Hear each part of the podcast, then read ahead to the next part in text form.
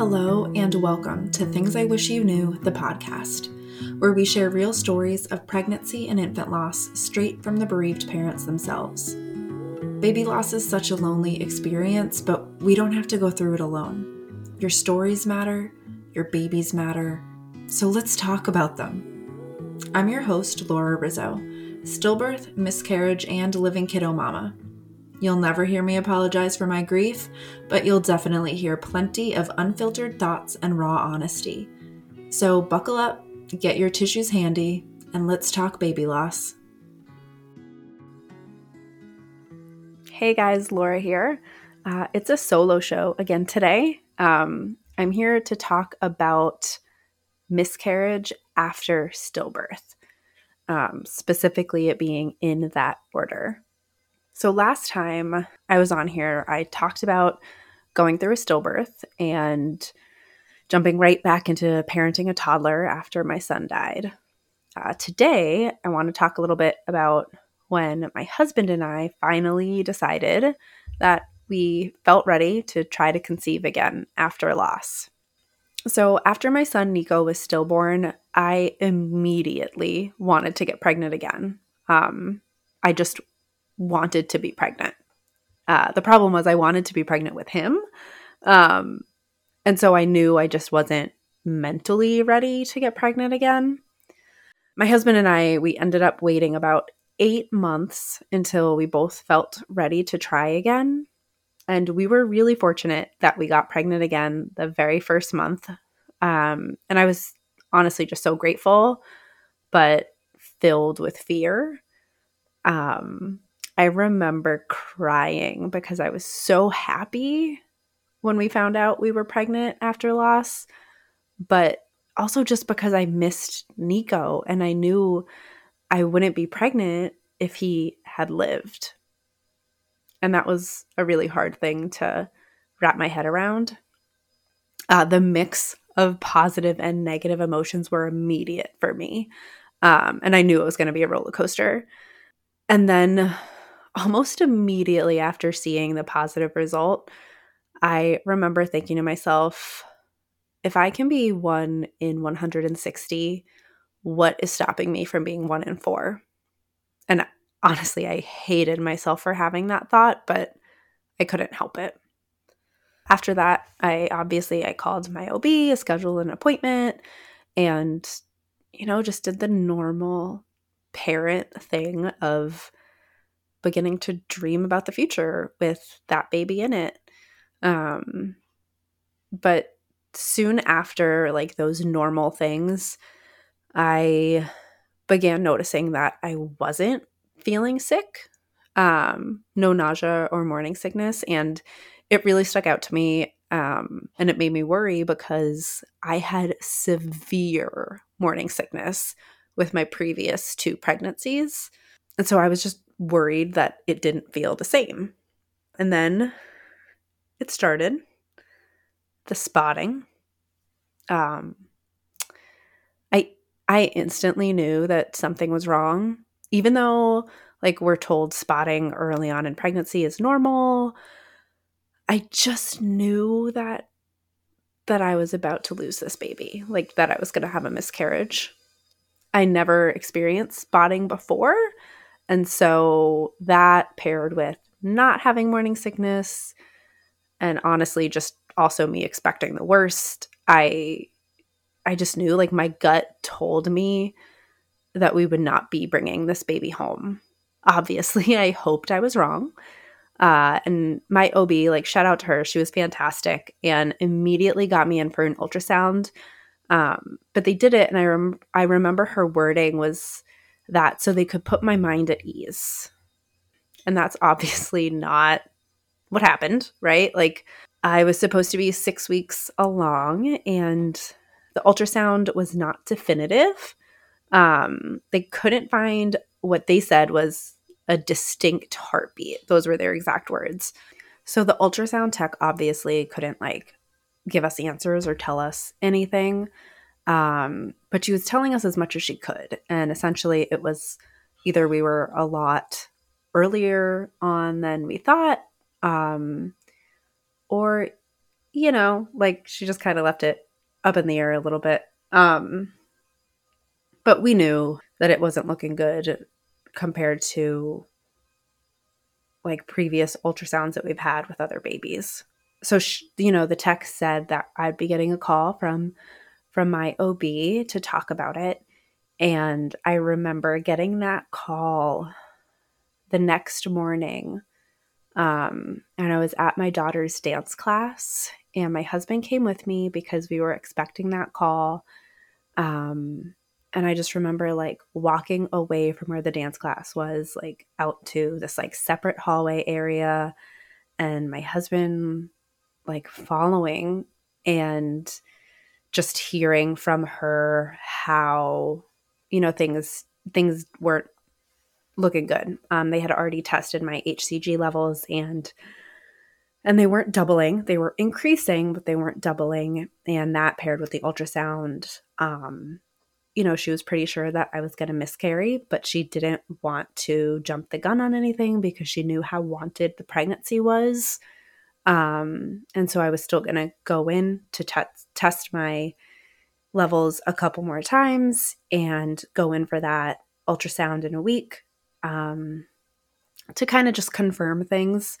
But she did not sound hopeful. And so I was not hopeful either. Um, but I remember having that phone call while my my then three year old was in dance class and having to kind of like put on this face with like the other parents and the dance teacher and it was it's just so it was so hard um, to get news like that even though we were expecting it but to get it in a public environment. Anyways so after that you know obviously had that second ultrasound and it just confirmed everything um, that we we would in fact be losing this baby. And i essentially had three choices. Um, to wait it out at home and just let like my body hopefully do the work itself. Um, and that sounds awful for me to even say it that way but that was one option. Um, the second was to have misoprostol and the third was a D&C and so after you know like talking with my husband a little bit i uh, i ended up opting for misoprostol um, because I just couldn't wrap my head around just going home and waiting. Like I wanted a, a little bit of control over a situation that I clearly had no control over. It was just I don't know. I just I just needed that. Uh, the misoprostol ended up taking longer than expected to start working, uh, but when it did, there was no mistaking what was happening. Um, by that point, I was eight weeks uh, and it was Thanksgiving. So I will forever associate Thanksgiving with this baby and the loss of this baby. Um, I bled severely. There were large clots. I had bad cramping. It was not a very bad period. Like, I don't understand how it gets described that way. Like, that is not at all what I went through. Um, so much worse, as many of you know. I remember crying on the floor of my bathroom and just feeling completely heartbroken and gutted that I was failing for a second time to bring home a living baby. And that I was failing even earlier on this time. Um, and just thinking like, why is my body betraying me? Why, why is it letting down my husband and my family? And I just felt insanely guilty. My husband and I refer to this baby as Sweet Pea. Uh, it's because our very first ultrasound was when I was six weeks and they were the size of a pea. So the name just kind of stuck. Um, so you'll often hear me refer to this baby as Sweet Pea or SP. Um, and for anyone who has been following me on social media for a while, you'll know that I literally shared about my miscarriage of Sweet Pea in real time. So, from the moment I learned that I was most likely going to have a miscarriage to preparing for a miscarriage at home and like taking the misoprostol and all the details in between, like all of it. I shared all of it. Um like I remember even taking a picture of like having a towel down on my bed being like this is what miscarriage looks like. Um just like like all the nitty-gritty and I did it because it was so important to me to shine a light on miscarriage as it was happening. Because as we know, it's so common and yet barely discussed. And like, barely discussed in a way of like, well, how do I do this? Like, how do I have a miscarriage at home? Like, oh, it's like a period. Okay. Like, that's not true. So being able to, being able to turn to the community and say, like what should my miscarriage survival kit look like so to speak? And like what is needed? And like being able to have that for myself but then to also share all that with everybody it was just important to me to try to help through this awful situation. So if anyone is interested in any of that i do have it all saved you can go back and look in my highlights, which I hate that I even have to call it highlights when I'm talking about a miscarriage, but it is saved in my highlights if anyone is interested in what that experience looked like and what what a lot of suggestions were that came in from the community. Um, I think it's a great resource. So, anyways, having a miscarriage was was not easy by any means. Um, but I'm not here today to just talk about that because my experience is that of someone who had a stillbirth prior to a miscarriage, which greatly impacted how I viewed and processed it all. So, first, let me say this baby loss is baby loss is baby loss. I believe that everyone's loss, grief, babies, they all matter. There is no caveat to that. It doesn't matter what type of loss or when it happened, it all matters. However, our personal experiences do have an impact on how we perceive things and how they impact us. So for me, having a 31 week stillbirth definitely played a huge role in how I viewed and grieved my eight week miscarriage. My son, Nico, died at 31 weeks gestation. But before that, he lived, and I felt his life. I felt his kicks and rolls. I felt him pushing into my bladder. My body grew and changed because of his growing body. I heard his heartbeat. I saw him dancing in ultrasounds. I got to hold him and kiss him, hug him, and and so on.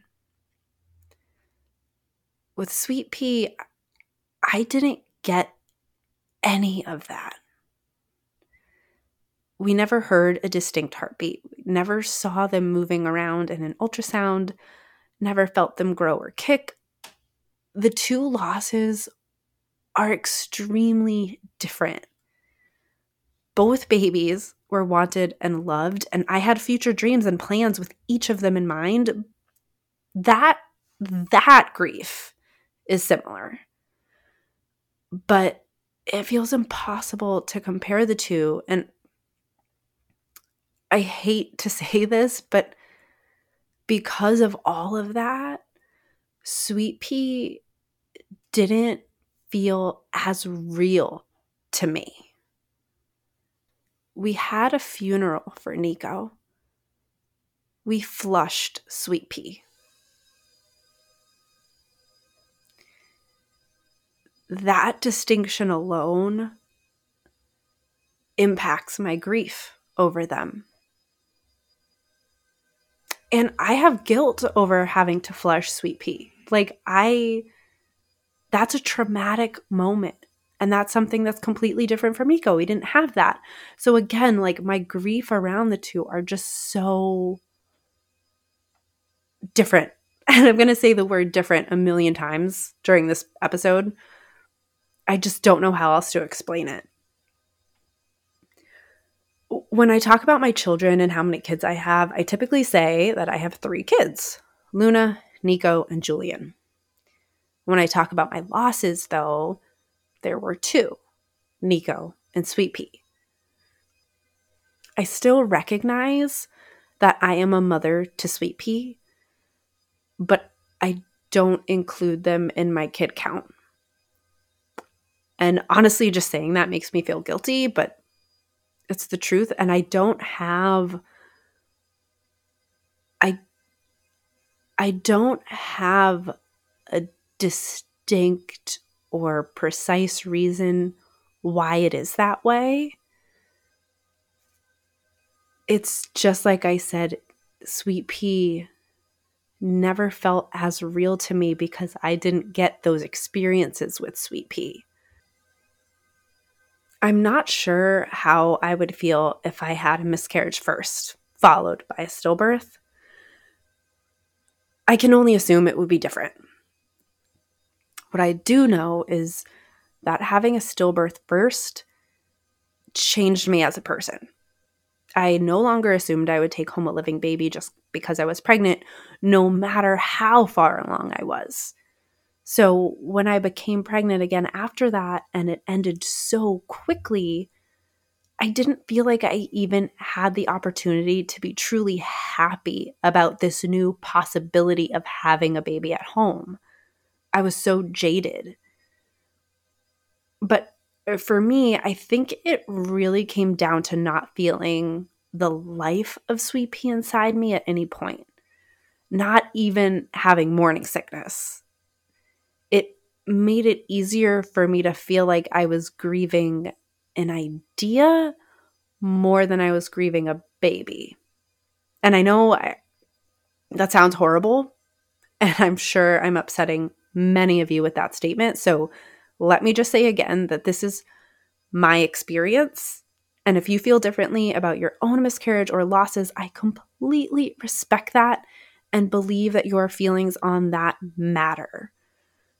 I'm just here talking about my experience and my outlook on my losses. I'm also being very careful here by not saying that I gave birth to Nico and not Sweet Pea because I recognize that miscarriage is also birth. I do I do have to point out though how different those births were for me. One was at home in my bathroom, while the other was in a hospital with doctors and nurses, very similar to when I gave birth to my living daughter. Now, I'm not saying at all that one is harder than the other, because honestly, having a miscarriage at home and, like I said, flushing the toilet was extremely traumatic for me. I'm just saying that they were very different experiences. And for me, that made Nico feel more real than Sweet Pea because I got to know him better over all of that time, including that time in the hospital with him and holding him. I feel like I never got to know Sweet Pea. Now, I still I still talk about Sweet Pea and try to honor them, but that also feels a lot different for me than how it does with Nico. Nico was a full-blown baby, well past viability. I was able to hold him in my arms and kiss him having that connection with him absolutely impacted how important honoring him is to me and creating a legacy is. I feel like with Nico, I grieve my son. I grieve his birthdays each year, how old he would be, wonder what he would look like compared to when he was born. I grieve his life and how that was stolen from him and from all of us. I grieve for my daughter and now my living son and how they should have a sibling here. I grieve so much with him. And I also have memories with him from the time when he was in my in my belly craving Taco Bell when I was pregnant with him to joking about how he'd be a great soccer player or, or a football punter because of how strong his kicks were to his cute little button nose. With Sweet Pea, I grieve so differently. I I grieve the more general what ifs. I grieve the fact that they should be here, but I have no idea who they are. I don't know if they would have been a boy or a girl. I don't know what foods I would have craved while pregnant with them, so I don't associate anything like that with them. I can't even begin to wonder what sports they would have played because I never felt them moving.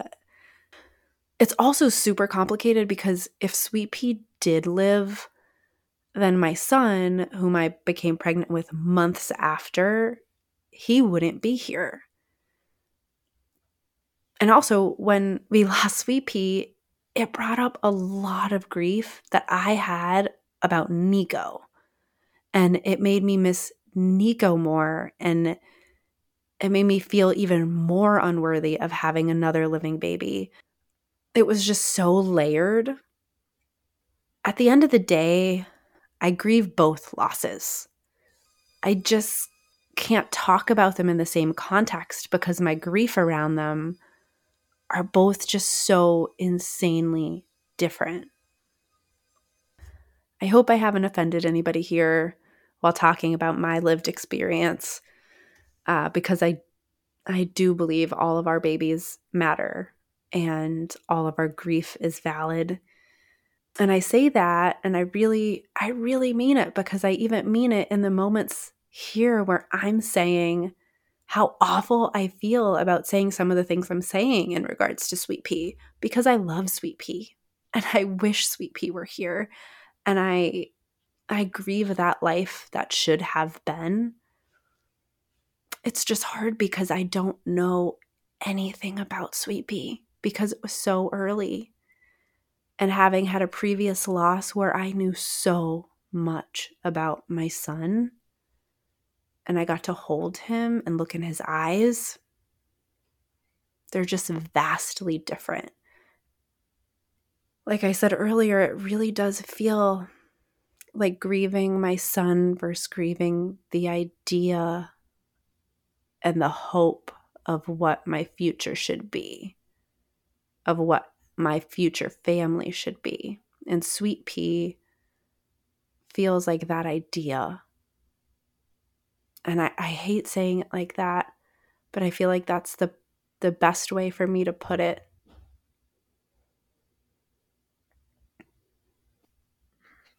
Things I wish people outside of the lost community knew is that I grieve both babies, both losses. I think most people assume that I'm just grieving Nico, but I grieve Sweet Pea too. It just looks very different. And I've already said that a million times. When I learned I was pregnant with Sweet Pea, we told family and close friends right away. So we obviously had to tell them when we lost them. That's when I really noticed a difference in how people reacted to miscarriage versus stillbirth. And honestly, I mean, it was hurtful. So now, if you know my story, you know I didn't have a great support system outside of my husband after Nico died. But with my miscarriage, it felt even more dismissive. My husband even got a, well, at least you get to try again. That's the fun part comment, which I fortunately wasn't there for because I would have like ripped that person a new one. But when I heard about it, it made me sick to my stomach to think about.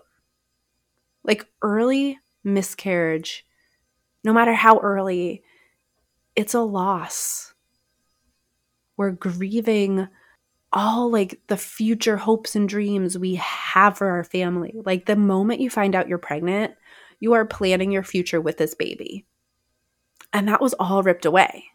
Like I had like I had envisioned a future with Sweet Pea being part of our family at home.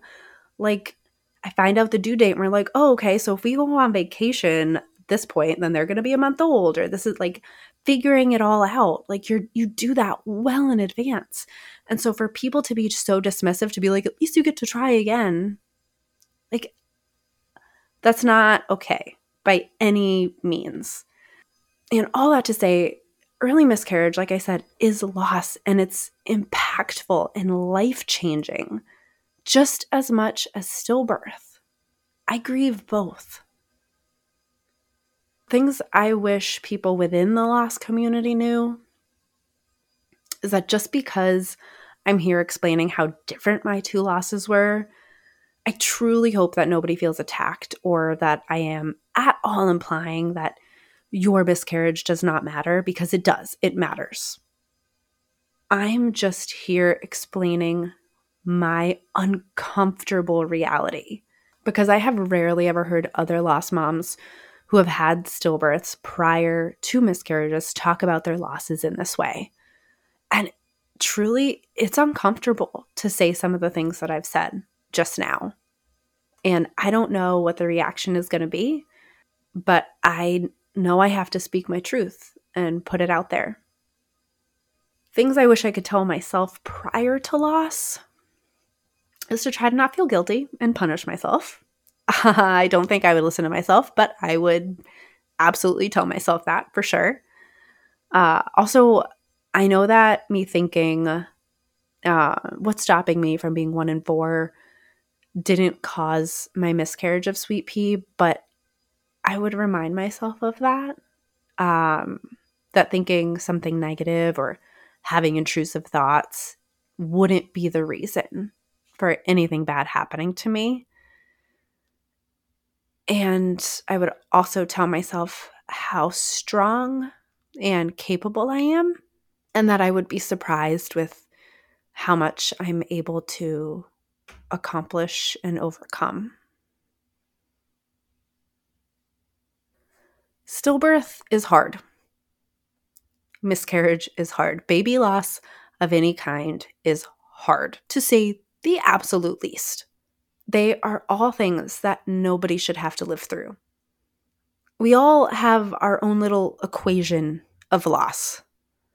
Mine happens to be stillbirth plus miscarriage in that order. And that order played a big role in what the result was for me in my grief. I don't want any of you to relate to this, but for those of you who have experienced similar loss, I hope my sharing has at least made you feel a little bit seen. Thank you so much for tuning in to this episode of Things I Wish You Knew, the podcast. As always, hate that you're here. Honored to have you.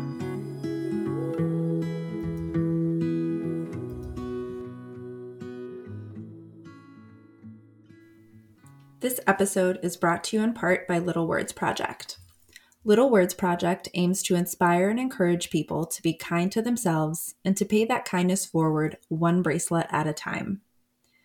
Not only do they have tons of cute bracelets with affirmations, they also offer custom bracelets, both beaded and their new dainty gold line.